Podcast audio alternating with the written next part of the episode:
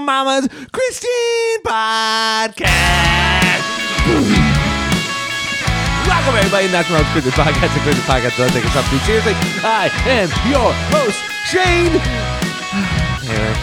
Um, you went from one side of the mic to the other. That's not going to make any difference in this. you literally, no one can see it. It's not it's going to go he was from going one from speaker to the next. one side to no, one side to the other to the next. I mean, I could not make it do If that. somebody's listening in their headphones, it's not going to go back and No. forth ear to ear. No, not I'm on because the other side of the mic. No, no, it's not. Well, and so you have a lot like of that? wasted energy that you just gave for no reason. Well, I think that the listener will appreciate. They didn't see it. Yeah, but you just told them what Yeah. I did, so now they know. So I think that the listener will appreciate the effort that I put into my intros. So Start starting now. They they're just now going to start appreciating. no, they've always over 100 appreciated. there- It is a continual appreciation. I don't. I think that the people that are, that like it because I am so anti your intros. Mm-hmm. Yeah. The people that like it like feel like they need to be extra loud, and the ones that don't, Uh-huh. which I think is the majority, I don't know about that. Like they, they just don't say anything about it because they don't want to be negative. You know what Oh, I mean? yeah, right. and I get you. I'm You're not right. a negative guy. You don't want to be Here's the negative out thing. loud. Here's the thing: negative people are vocal.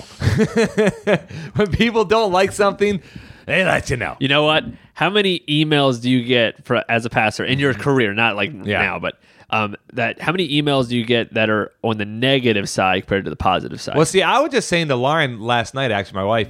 Um, I was talking to her and, and uh, about like if if another church came and like wanted me to interview for their position as a bigger church, something like that, and like I was saying to Lauren, like I really have no interest in that Yeah. because in the position that I'm in right now, church plant. Well, we're three years in now. Church the size of about hundred people, and it's people who are I'm pretty close with. And when you're a smaller church of that size, it's great because you can spend you, you can pretty much know most people. Yeah. Um. And and know them pretty well. And like I really don't get a lot of complaints. And that's part of the reason why I would not want to go to another Yeah. situation. You built the culture. Yeah. You and your and the people that are there, There- built there the was- culture. So like yeah. if you didn't like the culture, then you weren't there. Right. Like, there- you helped develop it. there were no there was no previous standard that I needed to live up to that other people had from another pastor. Now you worked at another church. Yes. Did And- you get? Well, you probably didn't because you weren't head. You weren't head pastor. You no? You but there were some people who came. other people. There were some people who came from the last church I was at that planted us at City on a Hill. Um, some people who came who left like Yeah. pretty quickly. But once once we got like Cut the fat off. Yeah. Once we got like six months in, then then That was done. Then that was done. Yeah. I, haven't still gotten- will get a random complaint, but not that often. Yeah, I haven't gotten a ton of complaints either, honestly. But Yeah. if I get an email, it's not a nice thing. like if someone has a comment, they'll just tell me the comment. But if I get an email, it's not because they want they needed to email me how great, how much they like the sermon. Yeah, yeah. They normally don't tell you how much they like it. No. Mm-hmm. They, afterwards, like, hey, that was a good sermon, I like that. Um, but if they have something they didn't like, then that's when they'll send you the email. Yeah. But yeah, I didn't. I don't get a lot either. I did get a lot of complaints at first because we didn't do meet and greet. You, really? You got complaints for that reason? Um, so for some people, some people are like, "Hey, how come we don't do meet and greet?" And I was like, "Well, there's a lot of reasons. The the main reason is I, I hate it. Yeah. That's why we don't do it. Yeah. But I have other reasons behind that. Um, and some people are like, "Okay, I get it." Other people are like, "I think we should be doing it." Yeah, yeah, And I was like, "Well, we're not going to." So, and, then, and but those have stopped. Uh, yeah, because the people, most people, when I like whenever I do ownership class, I talk about why we don't do meet and greet as an example for something I'm talking about. Yeah. And almost every time they go, "Oh, I'm so glad we don't do meet Yeah, and greet." yeah. Every time, everyone will say that. Yeah. The last one we just did, we had seven people. All seven said, "I'm so glad we don't do meet and greet." all seven of them. Well, um, you, do, do you know that we don't do it now either? You don't? You got rid of it? Yeah, we haven't done it for a while now. Do you get complaints? No, oh no, we didn't get any complaints Yes, about, about eliminating it. Well, like I said, it was never, um, it was never, we never did meet and greet for the meet and greet aspect. It was we the- did it it, for for the transition. transitional aspect. Yeah. and now we worked out our service and changed some things, and where we where we took care of that, and so we don't we don't need it. My daughter right now is is uh, t- we're we're recording in Eric's kitchen, and my daughter is at sticking her head through a through the doggy door. It's a cat door. It's a cat door. Idiot. For going into Eric's basement because our kids are hanging out and playing downstairs, but my daughter is now sticking her head through the cat door and looking at me, and I don't know what to do. I'm, sh- I'm sure those they'll just be fine down there. Yeah, yeah, yeah. I'm, I'm sure the wives are so glad that they're done. You know what? They're old enough now. They are. They play. They play. They just go down there and play. Yeah, it's we have good. gates down there for a reason. Yeah. Why buy the gates if I got to sit down there and watch them the whole time? the gates Baby proofed. Yeah, it is completely baby proof. There- Yeah. There's no way they can hurt themselves down there. Um, anyways, so speaking of complaints, um, sometimes complaints are annoying Yeah. as a pastor because you get like annoying complaints and complaints that um, aren't really that big a deal, but people are complaining about it because they um, Because they care. because uh, they like it a certain way. Yeah. is what I'll say, and they think if you're not doing it that way, they'll complain. But there's other times where you need to understand those complaints and listen to them and be held accountable. Because there are times where someone's complained to me, and my first initial reaction was, um, "No, no, you don't understand." And then I thought about, it, I was like, you know what, they have. Even if I don't completely agree with them, they do have a point. Yeah, there's validity about. there. Yeah, there there's a lot of times with that, and the well, the way church should be is there should be accountability Mm-hmm. because men are flawed and women are flawed and people are flawed and we're sinful and we can very easily make it about ourselves and we ever, whenever we make church about ourselves it's just dangerous and we saw a great example and we've and as a great example that's been developing recently from um, the pa- a pastor named James MacDonald. Do you know James MacDonald? Um, I didn't know too much about him before all of this happened, but I know he's a mega church pastor at Harvest Bible Church Chapel. Harvest Bible Chapel, Yep. um, in a suburb of Chicago. I, I remember seeing this YouTube video a long time ago Mm-hmm. about, and maybe wasn't that long ago, but it was about a pastor who pretended to be homeless and sit outside of, of one of their churches. Yeah. And to see if anybody would like look at him or talk to him, whatever. And the people just kept walking by, walking by, and just Uh-huh. ignoring him. And then he walked up as the homeless pastor took it off and revealed he was the head pastor. Yeah. Um, And chastised them. yeah.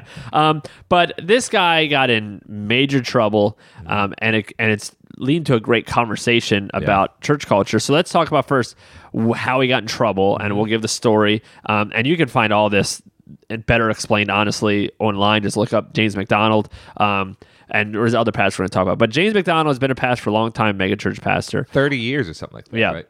So um, he re- the- again, he's part of a really big church, and That he he's the founder of. Mm-hmm.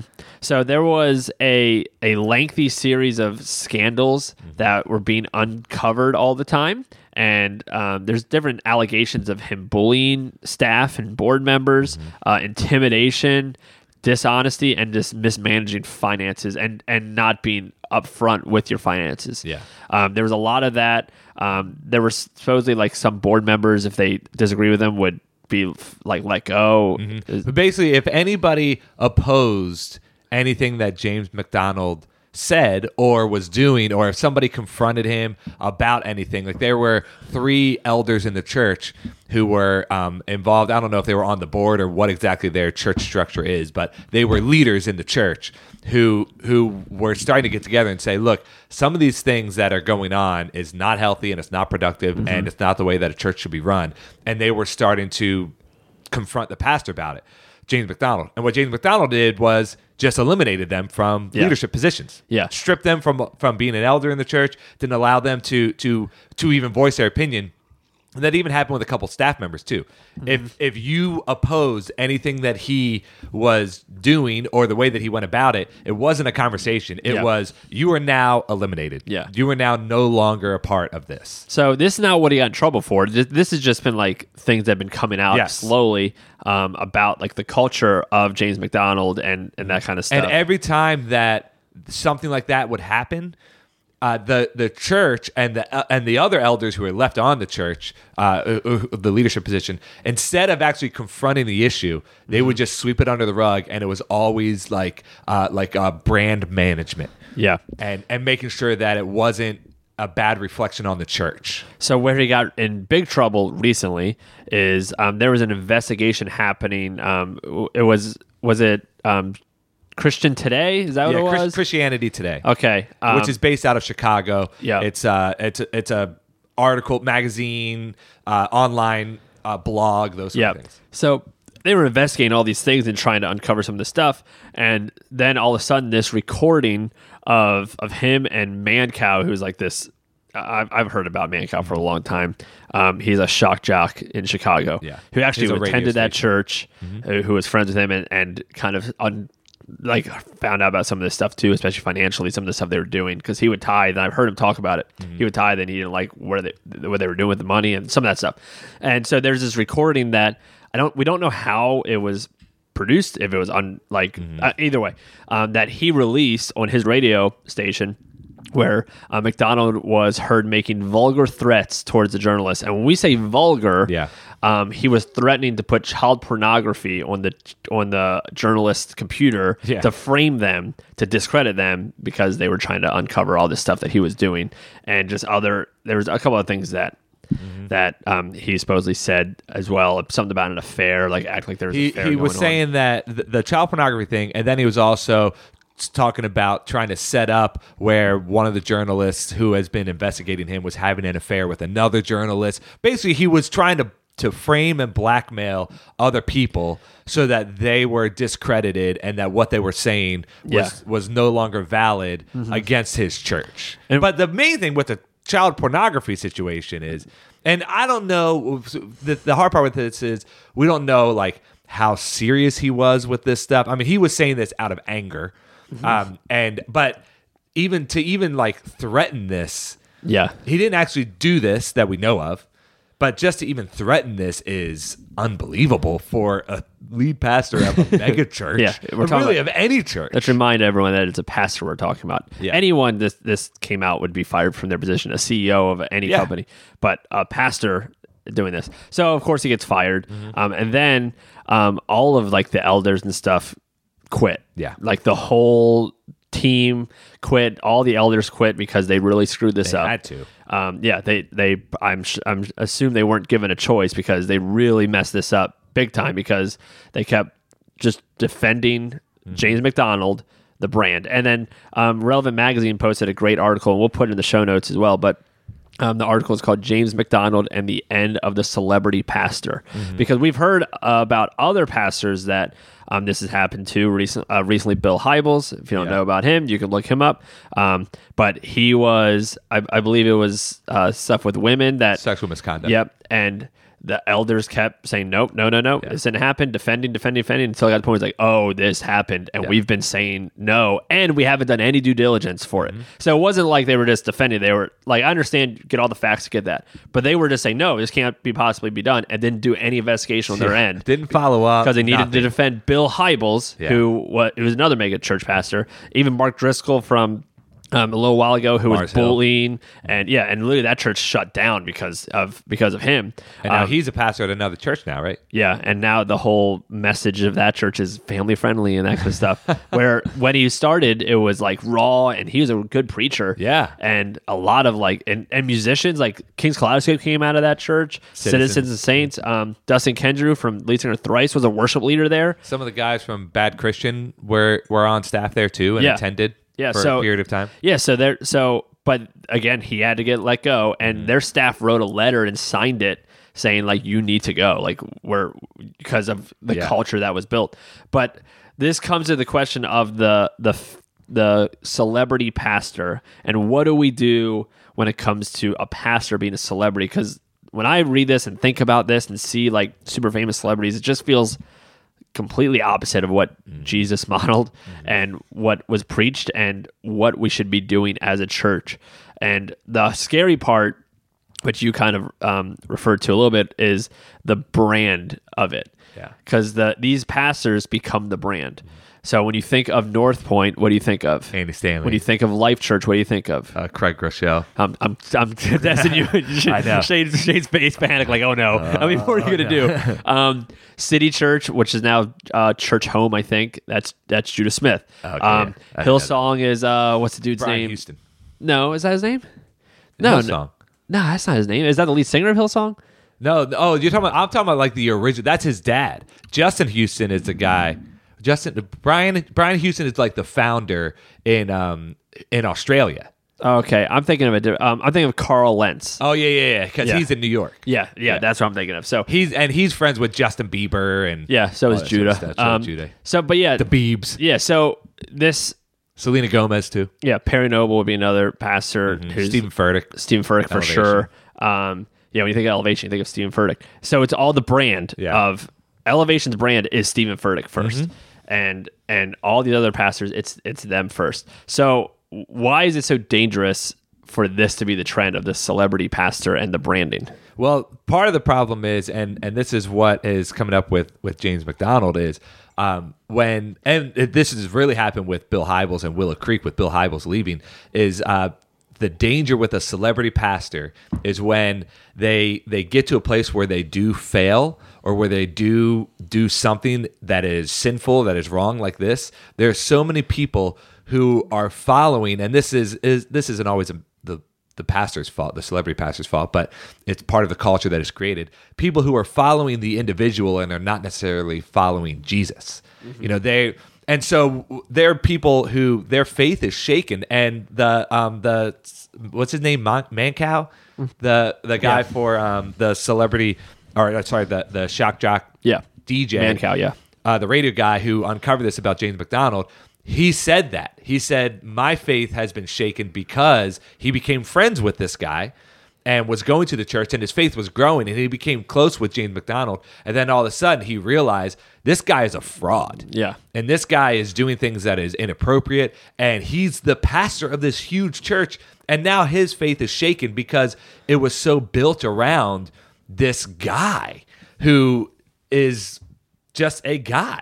Um, and so when these churches grow to this size and they become as big as they are and are reaching 13,000 people are coming to Harvest Bible Chapel On a Sunday. on a Sunday. in all their campuses. Exactly. Yeah, they have like eight different campuses, but 13,000 people a be- weekend. because of because of James MacDonald. Yeah. And so sure. when and, and any of the churches we talked about because of Andy Stanley, because of Perry Noble, because of Steve Exactly. Furtick. And when a scandal like this happens, or when little things come up that they want to kind of keep under wraps, Mm-hmm. the church, they're doing that because, and they're justifying it for this reason. They say, well, look how many people are coming to find Mm-hmm. Jesus because of the ministry that's happening, because of a Bill Hybels. Look how many people's lives have been changed, which I do believe lives have been changed because of their ministry, because of Mark Driscoll.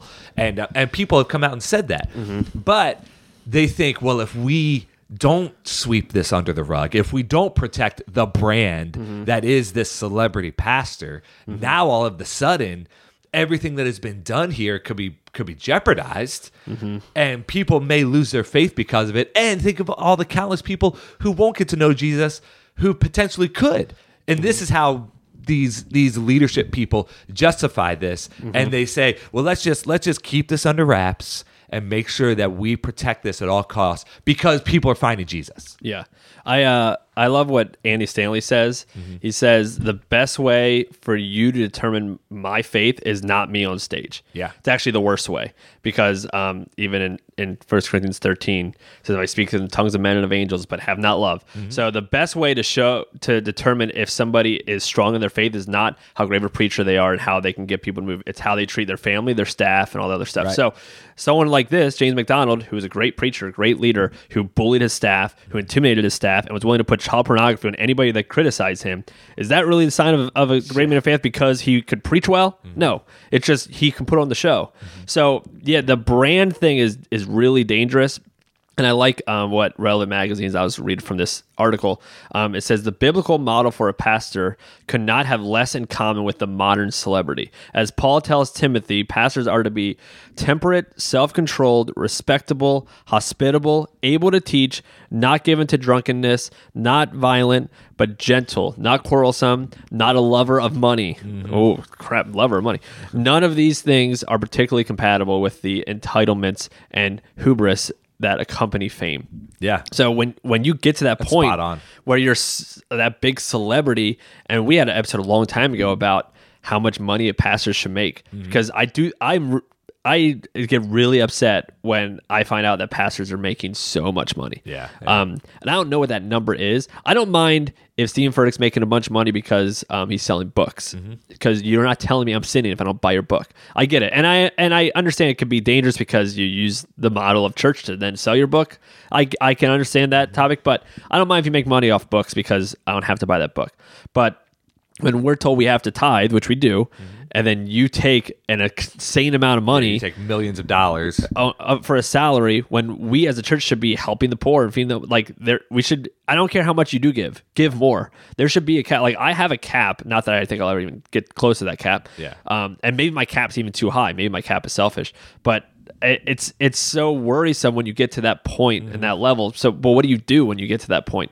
Like it's not is it James MacDonald's fault that he was a great leader and built a huge church? Like, should he have not built that huge church? Is it Bill Hybels' fault that he was a great communicator and knew how to lead? Like, and is Andy Stanley sinning by Right, right. being a pastor of a church? I, that's a question that I have trouble wrestling with because they are celebrity pastors, mm-hmm. but I, I don't know how to how to deal Well, with and it. there are certain guys like that of all the celebrity pastors that we've listed so far. I love Andy Stanley, and I do too. And I I buy into what what he's doing, and and he seems and now we don't know him personally, but he seems like a guy who is doing things the right way. Another guy who I think is doing things the right way is Rick Warren. Yeah. a guy who um, he has I, I don't remember the exact stats I don't have it in front of me, but um, he has donated about I think they said like ninety five percent of his salary. Yeah. he has donated to charities and from the book money that Books, he's yeah. from Purpose Driven Life. I uh, haven't even to- mentioned Francis Chan either. and then Francis Chan was the last one I was going to say, Yeah. who he literally left his mega church because of this reason, because he did not want to be a celebrity pastor. and he was feeling like one, and, he was starting to feel the attitude. he was starting it. to feel himself, and he was thinking that he was, you know, the reason behind all of this, and he had to check. And he kinda was, though. and he was.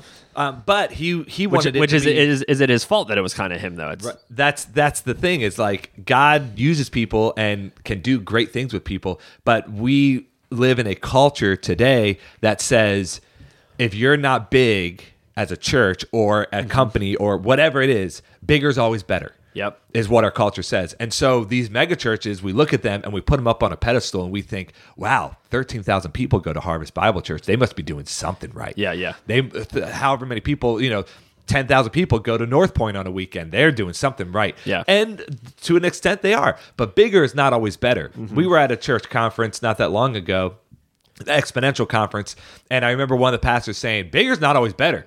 Just because my ankle is swollen doesn't mean that's better. Yeah. You know, and he said not everybody is meant to be a megachurch pastor. Very few people will be megachurch pastors, but it's not the size of of the church that makes it a successful church. There are plenty of megachurches that are not healthy, just like Harvest Bible Chapel. Yeah. We can say that now. It is mm-hmm. not a healthy place. Yeah. Now, were good things happening, and, and can God still work through the the the dumb things that people do? Absolutely. And I believe that lives were changed at Har- Harvest Bible Chapel, but it's now it is all in jeopardy it's because a of it's a cop leadership. out when you when you use that excuse. Well, Yeah. lives are being changed, so this guy can be a jerk. Right, right. No, he can't. He's he's held to a higher standard biblically. So and now because of this, a Mm-hmm. lot more people it. are going to lose his faith. So and and all these people are now responsible as well. Yeah. because they knew it and they slid under the rug and they had this.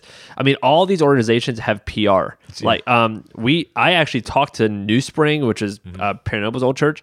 We've talked. We we know their PR organization because at my last church we had something with a volunteer that was like semi local news, and we had to make a statement and all this other Yeah. stuff. And so we called their PR because they have a whole PR team because Perry Noble would say some like outlandish things a lot. um, and he would say things that would like purposely like he would like call like critics like jackasses. Like Mm-hmm. Yeah. that's that's what he, some of the stuff he would do. Oh, in He his was- sermon, in yeah. his sermon, He was trying to get shock value. yeah, and he did. Um, and so they had to have a PR team, and they all do. All these Yeah. places do. But then that seems just so gross, though. Yeah. that a church has a whole PR team Mm-hmm. to defend the pastor. That just doesn't seem Right. right. But But, you get to a size like I love Craig Groeschel. Is he sinning by what he's doing? Like, is he sinning by being a pastor, or should- he shut it down because there's hundred thousand people coming to his church? He's the biggest church in America. Like, I don't Yeah. think he should shut it down, but there's just other dangers that come with it. I really think that the enemy has a lot of different tactics on how to trip up the church, and some of it is I'm going to make this church grow really, really, really fast. Yeah, yeah. and see what this pa- happens to this pastor. Um, Because Fran- a church of that size, you have the potential to do more damage than good. yeah, and and now what will happen and this is like when we were talking about uh, just a couple weeks ago um, about lighthouse church around us and we s- just since we're so local to it um, and uh, th- now what we see is people who don't go to church already saying, "See, this is why I don't go to church," and it just Yeah. pushes them further away, which is which it. is which is a cop out on their end because they're not going to go. It doesn't sound like they're going to go to church anyways. But regardless, Mm-hmm. it still adds more fuel to the fire, and so I'm sure that there are people in Chicago who said, "See, this is why churches shouldn't be trusted." And I don't blame them. Yeah. We are here saying, hey, we believe that the God of the universe sent his son to die for us, and we should model him as in servant leadership. And then we get. Then when it comes to find out that we're threatening to put child pornography on a person's computer, Yeah. like they should be saying, "What the heck are you guys doing?" Yeah. I get it, and mm-hmm. it's we got to like figure out a way to, to balance that because some of these people abused the gospel for their own benefit, like the Pharisees did. Yeah. That's what they're doing. So that that's a big danger. And one thing Francis Chan in his new book, and if I said this, let me know. I'll cut this out um, already because I don't want to bore people. But Francis Chan gave a great analogy when it came to these really big churches. Um, in his newest book called "Letters to to the Church," have you read that? no, I've read it. Yeah, it might make you want to quit being a pastor. Oh, no. it's so convicting. Um, great book. But his analogy was that um, he said, "Okay, I have a daughter, and let's say it's her birthday, and I tell that daughter, hey, you can have um, whoever you want over for to our house for your birthday to celebrate your birthday, but we're not going to get anything. We're not going to buy." Anything special? We'll get pizza. That's it. Nothing else. Just spend time with you because it's your birthday. How many people do you think will come? She's like, I don't know, five or six people. It's okay let's say we now decide we're going to go to Dave and Buster's, this big arcade place, and I'm going to rent out the whole place, mm-hmm. and everyone can eat whatever they want for free. They can play all the games for free. The whole thing's open. You can invite to whoever you want to invite to come. How many people do you think would come? She said, if I invited, the whole school would come. I said, okay, let's say we do that, and the whole your whole school comes, and it's your birthday, and I go to you and say, man, look how many people love you because they came here for your birthday. Yeah. Would you say, yeah, they love me, or would you be offended and say they don't love me? Uh-huh. They're only here because of the free stuff. And his analogy was sometimes that's what our churches become. These churches become 100,000 people, and we go, God, look how much they love you. When Francis Chan's point oh. is, take all that away Yeah. and see how many people still come because they just want to spend time with God. Mm. Or how many people are coming for the show, or for James MacDonald, or for the great pastor. Like Andy Sale's not preaching one week, I guarantee you that attendance goes down. Yeah. Just like in our churches, how many people are like, nah, I don't want to do it then because of that. And that analogy is is anti celebrity pastor. Daggone. Which is why Francis Chan, what he literally did, he had a huge church, he quit it, he went and did missions, and now his model of church is once they get to 30 people, Yeah, three right. zero, they mm-hmm. they multiply. And they get they they are now divided. They will not be more than 30 people. Yeah. They go at home, they don't like that's their model now. So he's complete opposite of that because he's fighting against this celebrity pastor stuff. Yeah. Wow. Jeez. Oh gosh, I gotta read this book now. Yeah, be, it's so convicting. I know it is really convicting. That's such a good point because uh, it that's that that is hundred percent accurate. And um, uh, I I always see pictures or videos or the live stream of of these huge churches, and I'm always like, oh my gosh, how do they have all this stuff? Like there's and what and what's your feeling that for I, us as pastors? I feel like, oh man, I wish that we could be Jealous. that. Yeah, Yeah, same same thing. I wish we could have a church that size. I wish that, uh, like, there are some. Mm-hmm. Wish we didn't have to places- rent I wish anymore. we didn't We have to to do this. Uh, there are some places that have like uh, the kids area literally has uh, giant inflatable slides and ball pits and all stuff. Like Yeah. I had uh, um, a, a family member recently show me pictures of a church that they visited somewhere outside the state, and uh, and they were like, "Look at," and it was a mega church. Look at this, and they were showing me, and I was like, "Oh my gosh!" Yeah. like in an insane amount of stuff that when you look at it from our perspective, it is like, oh wow, that would be awesome to have that. Yeah. But the the crazy part is that no matter what size you are, it doesn't eliminate the issues and the problems that you face as a church. They're just different problems. There will Yeah. always be issues that that you have to handle because that is life. And we know, even though we don't always believe it, we mm-hmm. know that money doesn't solve everything.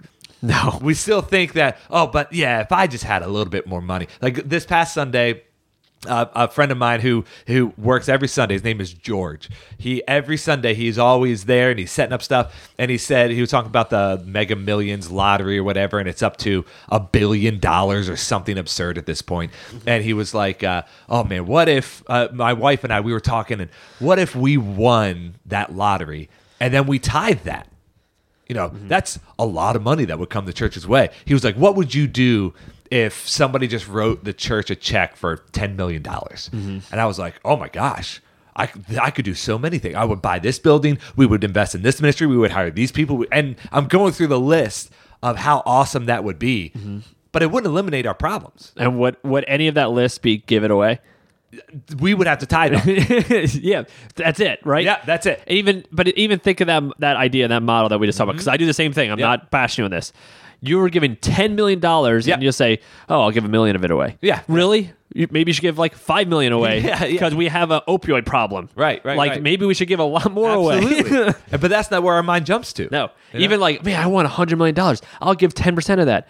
Why don't you give fifty? Yeah, yeah. You don't. Do you need all that? Right, right. But in my head, I'm like, I'm not giving that much away because Yeah. it's just that's our selfish, sinful desire. And I do the same exact thing when I look at another church that's a lot bigger. I'm like, man, it'd be nice if we were that big. Yeah. and that's that's sinful. It is That- that's what it is every time. It's mm-hmm. it's not appreciating the blessing and the responsibility God has currently given me. Mm-hmm. And then eventually we we never. What size do you think you'll get to where you're not looking at a bigger size? I don't think you ever will. You ever will, unless you're Craig Groeschel, the biggest church in America. Like you could, you we could have 500. Can you imagine 500 people come to our churches right now? oh, that'd be awesome. It'd be crazy. But if, you had 500 people and know what your temptation would be, why don't we have a thousand people coming? To this church? Yeah, yeah. And so that think of that mindset, and now you know how James MacDonald happens. Mm-hmm. How you get to this level where you are above approach, mm-hmm. like you are so high up, no one can ever touch you.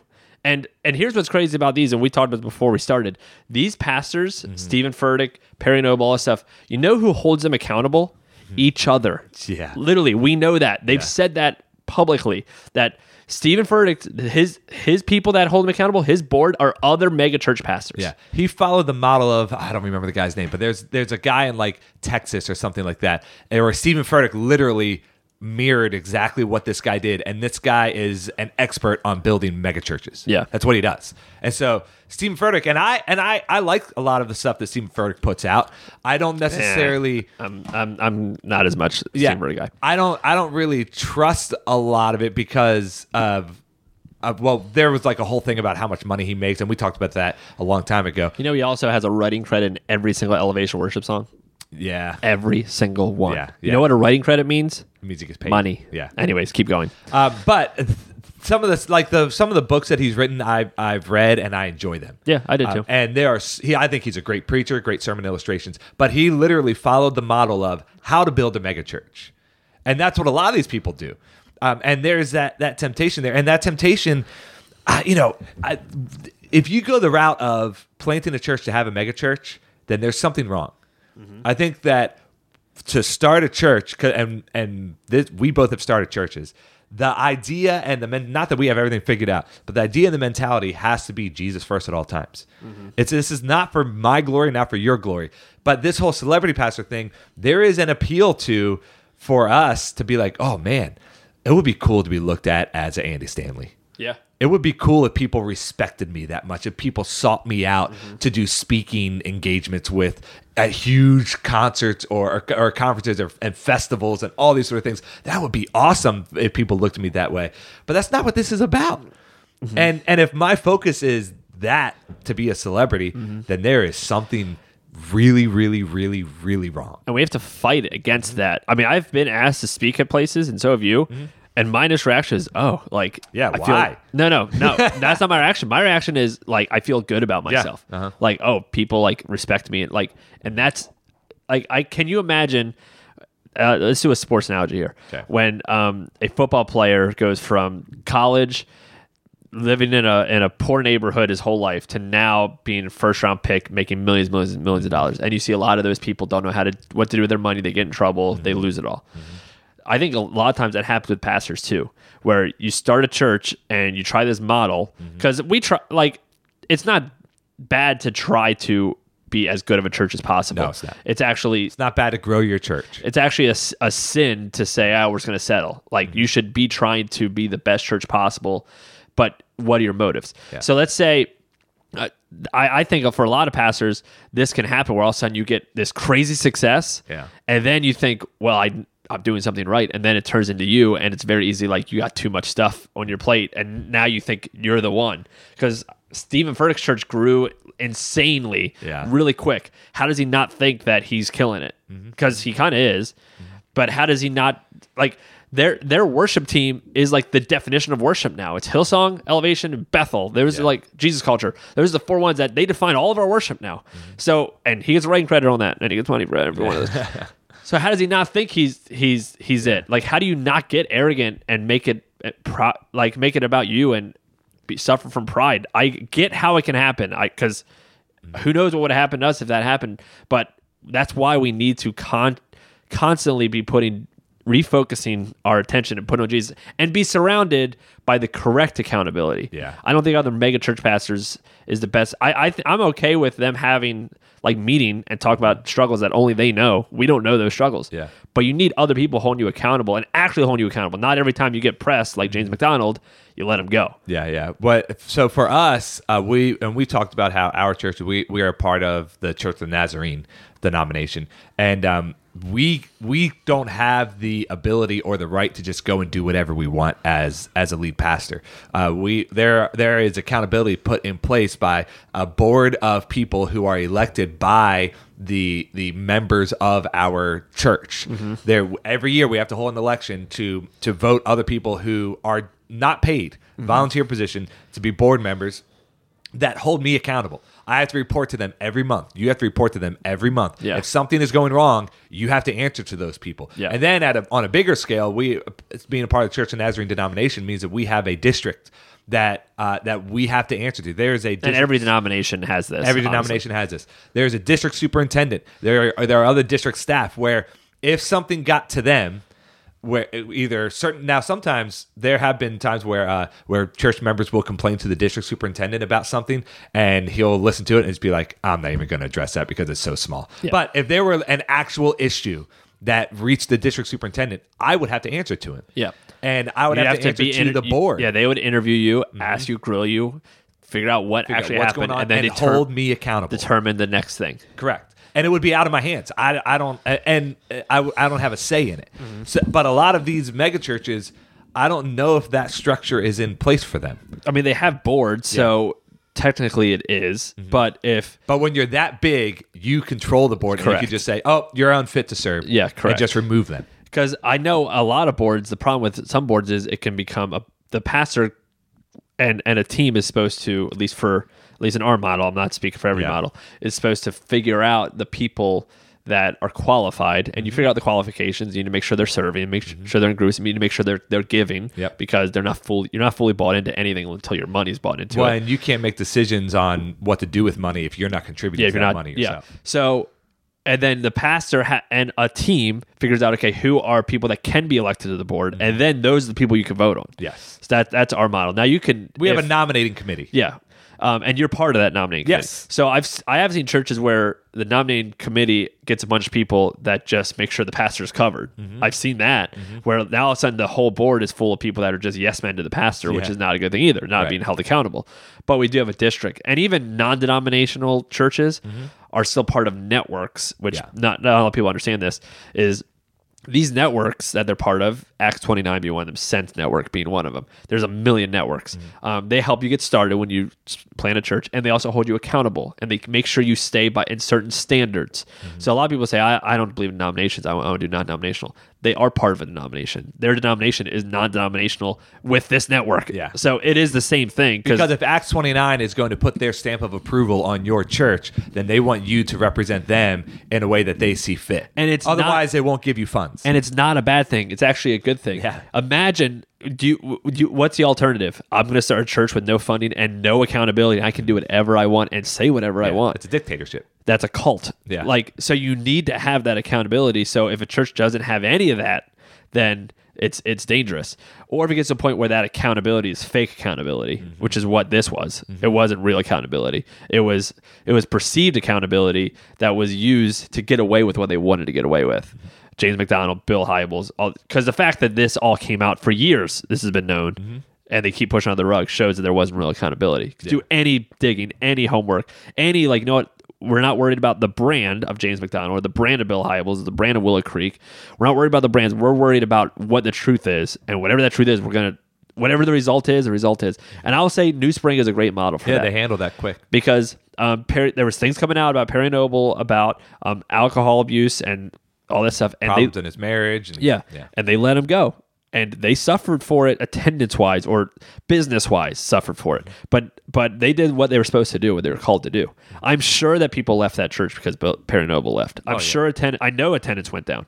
But that means finances go down. Everything goes down because of it. But at the end of the day you have to decide are we a business that's a brand and we're just get, trying to get famous or are we a church and that stuff doesn't really matter at the end of the day? We need to do what is glorifying to god. And if we know that a pastor's doing something got to hold them accountable Yeah. Well, and when it comes to churches, you know, we hear people at churches say all the time, you know, this is a church and a business, and there needs to be business aspects of the church, but it shouldn't be 50 50. no You know what I mean? Like a lot of times churches will say, well, yeah, we're a church, but we're also a business. It's like, no, no, no. You, you're a church first and you're a business second. And what that means is we need to be responsible as a church with the the the finances that we have. yeah the word we are given. business just doesn't It doesn't feel I don't, right. I, I don't like using good. the word I agree, business. but I, think nonprofit's better but we understand the, the the meaning behind it and what people are saying is that like I need to be responsible for the money that is budgeted and that is given to us, and we need to make sure that we are budgeting it for the correct use, mm-hmm. and that's where the business aspect comes in, mm-hmm. right? We we have to make sure the lights are on. We have to make sure that people get paid.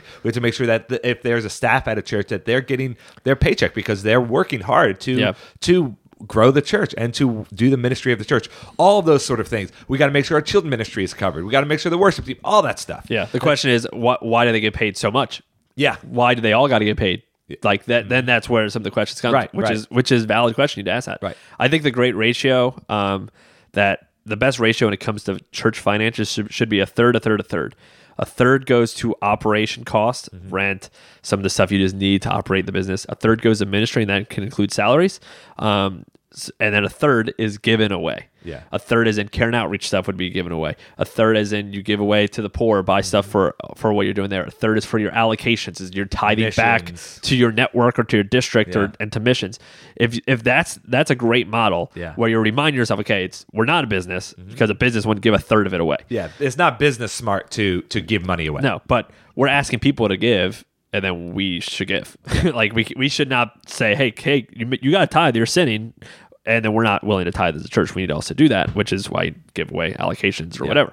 And I I fully believe that that church finances should be 100% transparent and should be Yeah. should be visible to any person who wants to come to that church. And if a person comes to the if you go to your pastor and say, "Hey, could I see like our budget or our finances?" and if he or she is like nervous about that, that should be a red flag.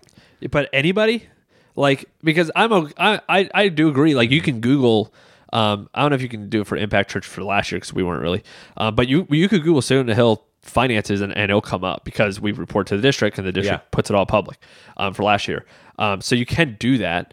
Um, but yeah, I for owners for sure, like or members, any member can come to a board meeting. Yeah, yeah. Um, they're they're they they don't have voting rights, but they anyone can come. It's not closed door. Yeah. Um, it's never closed door. The only time it's closed door to certain people is it's closed door to us because they got to talk about us. Then we have to leave or a staff or whatever. Yeah. Um, but I personally, I'm okay if anybody would. Yeah, I mean, I'm o- I'm okay with- because I have nothing to hide. Yeah. and and I'm actually not only do I have nothing to hide, I'm actually proud of where our money goes to. Yeah. and and I and I have no problem with people seeing how much money we put in different spots. And the bottom line is too. I mean, when it comes down to it, I don't have to answer to to some Yeah, random yeah. person who just shows up. And if they don't like what we're doing with the money, that's okay. yeah, just I just would tell them just just Google it. Yeah. because you can find it. It's- But it's but what I'm saying is I'm City on Hill is transparent with our with our finances. Mm-hmm. And I believe that every church should be that way. every church is kinda though. Like you can find elevations stuff. Mm-hmm. Yeah. you can't find how much Stephen Furtick makes. Yeah.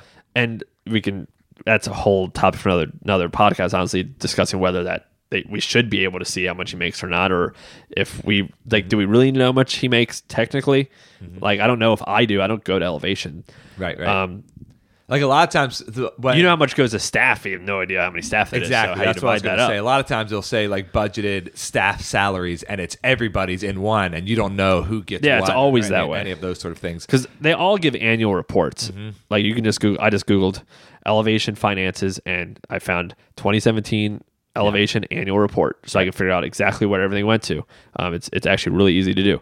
Um, but yeah, it doesn't mean you know exactly how much. Yeah, but I think that it is important to be to be transparent, and if uh, and if churches are like shady about things, or if they're nervous about sharing certain information, that should be a red flag. You know, there. I think that if we are trying to hide anything, then then that's that's that's not a good way to go. Yeah. And weekly average attendance for Elevation went up 16% this year, 25,000 people every single week, not including online viewership. Wow. Yeah, it's a lot of people go to this church. People in groups, 13,000 people are in some kind of group. How do you keep track of all? That's crazy. Well, I mean, you got to have a lot of staff there. Um, they Yeah, gave an definitely. offering of 10.9 million to Waymaker offering. I don't know what that means. Um, total revenue is 59 million. Oh my god! 59.17 In million. one year. So operating was 46 million. Mm-hmm. Um, Waymaker, whatever that means, is 10. I don't know. I don't know what any of this stuff means. Wow. It's very, it's kind of hard to understand some of this stuff. Mm-hmm. Yeah. Oh, they took a separate offering for Waymaker, whatever that is. Oh, okay. That was 1.3. So you combine that. That's I don't know. Whatever. It's probably boring people. Everyone can look this up themselves. Um, Yeah. It's a really cool site how they how they did it though. it's like, anyways. It's an elevation site. Yeah, elevation. Just look up elevation financials. You can find you can find it for anybody. You should be able to find it for anybody. It's not a bad thing. But I mean, so so what's the well? well let's close with this. What do you do personally to protect yourself from getting to the celebrity pass? Not that we're even close to celebrity pastors. Right, right. I mean, we are a very famous podcast. That's not true. yeah, I guess people can't read my sarcasm. Hopefully, you can hear it. Um, but you still can feel that sense of like when I'm at church, I know, I know that like You're the I'm- man. I'm the guy. Yeah. and it's just by nature of what I'm doing. Mm-hmm. Um, so, and I don't know if that was if that's sinful. I, I just know it. Mm-hmm. It just be honest. So I know people are watching me. I know people. I know the way I do things. Yeah. It's it sets a tone. I'm fully aware of everything that I do on a Sunday morning because I know that there's always eyes on me. Yeah. So, what do you do personally to Mm-hmm. check yourself to prevent you from getting this celebrity pastor attitude? Well, my my prayer every Sunday is God get me out of the way and let you work. That's always my prayer. And and humility has to be the first step. Seriously, when I wake up on Sunday morning, that's what I pray. God, get me out of the way. Get me out of the way, whatever that looks like, whatever that means. Um, and we just, I just want you to to have your way today. That is it. And really, that should be our prayer every single day. Um, but uh, yeah, that, and then uh, I meet with my my right hand. My right hand person is Lene. She's she's my executive pastor, and I meet with her every week, and we review what's going on and what happened. And um, and I love meeting with her because she will tell me if if she thinks that something was good or if she thinks that something was not good. We disagree on things sometimes, and that's healthy. That's the way it should be. And so I have her in check. I, and then obviously we already talked about the board that the that the board helps keep me in check. Um, and sometimes I just want to hear people's opinion, and I I mean those are really the main thing that that I do. But uh, it's on a Sunday morning. I mean I don't know what else you can really do Uh, besides not that. just Sunday morning, but past that too. Yeah. I'll even add like we check each other. Yeah. There's times where you'll say something to me and I'll say, well, should you really be thinking that way? And vice Yeah. versa. Yeah. Which is good. Because one thing we do kind of always like, so how many people were at church this week? Yeah. Uh-huh. It's a constant question we ask ourselves because it's just curious to know. And Right. it feels good when there's people. Um, but that's just a bad way of, of determining, oh, there was more people, so we're doing better now. Yeah. It's a terrible way. Yeah. Um, we also have mentors. I think that it's always important to be mentored and to be mentoring somebody else. Yeah. That's huge. Yeah. And when you have a mentor, that needs to be a person who is blunt and honest with you and is and can and can see through the crap that that we put forth. Mm-hmm. Uh, the first thing that we put forth and where they that they they're smart enough and they know us well enough where they can get through that and be like, "Okay, but really, how did this go?" Yeah. what happened with this? Okay, I understand what you're saying. You had X amount of people. Well, okay, whatever, whatever. Yeah. Tell me about this. you can see through the church talk. Yes, Yeah. yeah. It's important to have a person like that. And that person for me is Pastor Kevin, who was my boss at Crossroads, who plants a city on a hill. I talked to him, I just talked to him last week Yeah. about and he he checks in on me, even though he lives in Michigan now. You're saying that because he listens to this podcast. He- he does it brown noser. I love you. yeah, he's gonna listen to this. I'm gonna text him you. to make Pastor sure he Kevin. does. You're my mentor. Um, Yeah, I one thing that we started doing at at Impact on Sundays, and there's other ways I, I check myself, but on Sundays is we do a family service, which is just for the volunteers. It's at, from nine thirty to ten. And at first, I was more like preaching like part of a sermon, and then um, uh, a couple people told me like, "Hey, we should maybe do a little different." It's like feels it doesn't feel like great. Honestly, it's like you're just giving a bad version of your sermon and we play a song. So what we started last week and what we're, we've been doing, what we have been planning on doing is um, we at 9.30 we start we play one song. I sit on the stage for the staff and just kind of talk about whatever. I don't bring my notes up. No one does any slides. I just talk about semi of the sermon semi of the other thing i'm thinking. And then we spend 10 15 minutes of just we kneel down at our stage because posture is so important in prayer and i think kneeling shows surrender so we all kneel down mm-hmm. and we just pray over the service and some things we pray about is get us out of the way like you were saying Yeah. when I, I constantly say before i'm preaching less of me more of you less Yep. of me more than you That's John the Baptist. Yeah. So I'm just constantly trying to remind myself because I'm very good at making it about myself. I'm very good at making Yeah. anything about myself. So I need to constantly remind myself of that. And Right, right. Erica's great at that. She can read through all my crap and just like actually tell me the truth about stuff. Mm-hmm. Um, I have staff that will tell me um, the truth. And I've made it to, I try to make it a, a culture and it's set by us. Mm-hmm. Which why it can be dangerous if you try to set it the other way of vulnerability when it comes to certain people and feedback of open to feedback. I have certain people that are allowed to come talk to me just like you do, and if they say something, I will take it, and I might not agree with it, but I appreciate you saying Yeah. it, and it makes me self-evaluate. I don't make that for everybody because not everyone needs to give me feedback because some people I have not given them permission to give me feedback. Right, some right, people they say it, I don't care what you say, I'm not listening. But there's certain people. There- I mean, that's true. Yeah. There's certain people at, at church that like don't their opinion doesn't weigh as much to you as as others. Yeah. Because you can't if you take everyone's feedback, you're never going to be yourself. Yeah, You yeah. always just be bouncing back and forth. Right, you need to be right, right. yourself. You need It people. Just, it was just funny how bluntly you said that. It's true though. there you need to have people that you are willing to be open to and um, honest, and they have your best interest at heart, and you know that. So when they give you that feedback, you're willing to take it. Um, Hey, listen, Brian. I don't care what you have to hey, say. Brian, I didn't give you permission.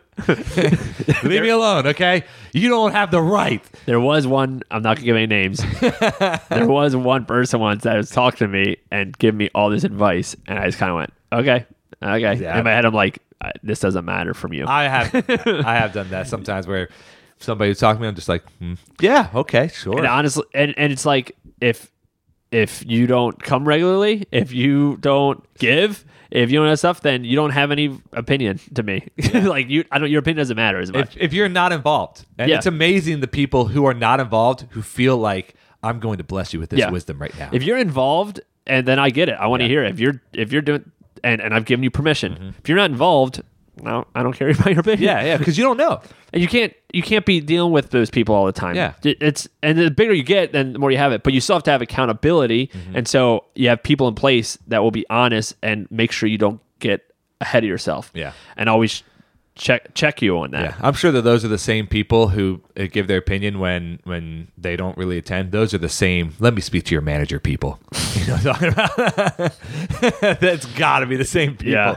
And you know what? I'm sure some of those people have given us bad reviews on this podcast. Uh, yeah. And you know what? We don't care. I don't care about your opinion. You're not invested. You don't know. yeah. Are you are you an NYMer? Do you give us money? Then we don't care about your opinion. I think we only had like we only have like three bad reviews, but that's that's Oh gosh, I'm not going to read them. you really talk about reviews. yeah, I, I don't care. It doesn't Yeah, matter to me. sure sounds like doesn't it. bother me at all. Um, but uh, let's do a little bit of homework before Mm-hmm. we leave. Just some things we haven't done in a while. Um, I, speaking of reviews, Okay. I don't know what you're gonna say, but we um we want to encourage you if you have not given us a review on po- our on the reviewer, yeah um to please please give us a Yeah, nice do it. review What you been waiting for? I know I don't, we've asked you before why do we have to ask you again Please. so um and here's what we're gonna start doing every time we get a good review Mm-hmm. anytime we get any review We've we've been doing this. I think. yeah we'll, we'll we'll read it publicly let everyone know and give you a little shout out Let okay? everyone know how great you think yeah we are. hey thanks so much we're so vulnerable by reading your good We're review just trying to be transparent. Yeah, yeah, we're trying to be transparent of people who love us. Um, so um, make sure if you have not done that, because it is very, very, very helpful when it comes to Mm-hmm. um, iTunes ranking stuff like that. Is your reviews? And here's one we actually got that I have not, um, we have not read publicly. You want to, you want to hear it? Sure. I don't know if you've even seen it because you Oh. never check these. Maybe not. I just I'm just a face, Eric. It's from Chu Poo Whoopie. What? think- Chupa wow. It's like Chupa whoopie. the title is. It's like reading a good book. I think I have heard this. Yeah. These guys are great, super entertaining, and they know how to stay relevant and go deeper into things when they need to. Just like today we did. Wow. Chupa whoopie spot on. yeah, they really get us. Um, okay, uh, hold on. Um, I started listening about two months ago. This is in December, so it's a little while ago. Two months ago, and listened to every episode they put out in 2018. Wow. that's that's. I feel bad for you. Not a single one of them was dull. Great work, guys. You know, we still get a good amount of plays on our first episode. I'm sorry. Don't listen to it, guys. I'm seriously, it's horrific. That first episode, our first like Sound quality is poor. We didn't know what we were doing. by 50 we were really hitting our stride and then topper quit and then we had to start all over again and hit our stride again and now we're really striving again Thanks a lot, Topper. Yeah, Pouring but out RIP. If, if you have not given us a review, um, we we would love a nice review. It helps us with just to gain more listeners. So please do that. Um, and again, if you have not, um, if you if you have any questions, we're gonna get back into Nacho Mama's questions. We say that a lot, and yet we don't do it a lot. So we need to start getting back into them. Yeah. Um, there's a lot of different ways you can do that. You can go to nymchristianpodcast.com. You can go to contact on there and you can contact us. It will go to me. Shane doesn't look at any of that stuff. I will send it to him if he needs it. Um, you can you can uh, go to any of our Facebook, uh, Instagram, or any of our Facebook, any of our social medias. We don't have Yeah. a lot of multiple Facebooks. Um, any of our social medias, Facebook, Instagram, Twitter. We're on all those things. Um, the, the links are in the show note. And if you want to contact us, there's a lot of different ways you can do it. Shane, Yeah. is there any other way they could possibly contact us? Sure, easy. Go outside. Look, next time, wait for it to snow. As we don't have any snow on the ground right now, but wait for it to snow. Get a snowball, pack it real tightly, and then when- March, it might be waiting a while. Yeah, uh, this still snows in March. Sometimes. Pack that snowball real tightly. Then when you see that pesky little groundhog that's been hiding underneath your shed, peg it, peg it with a snowball, peg it hard. Go, it'll be knocked out cold. All right, go wrestle it to the ground. Snowball pin it down cold, get it. ground. I got, I got what All you right, there. take your question, tape it onto the groundhog, slap its butt, send it our way. We'll get it easy, no problem. Yeah, come on, just No problem. Do it if you want it. If you want to let us Easy. know.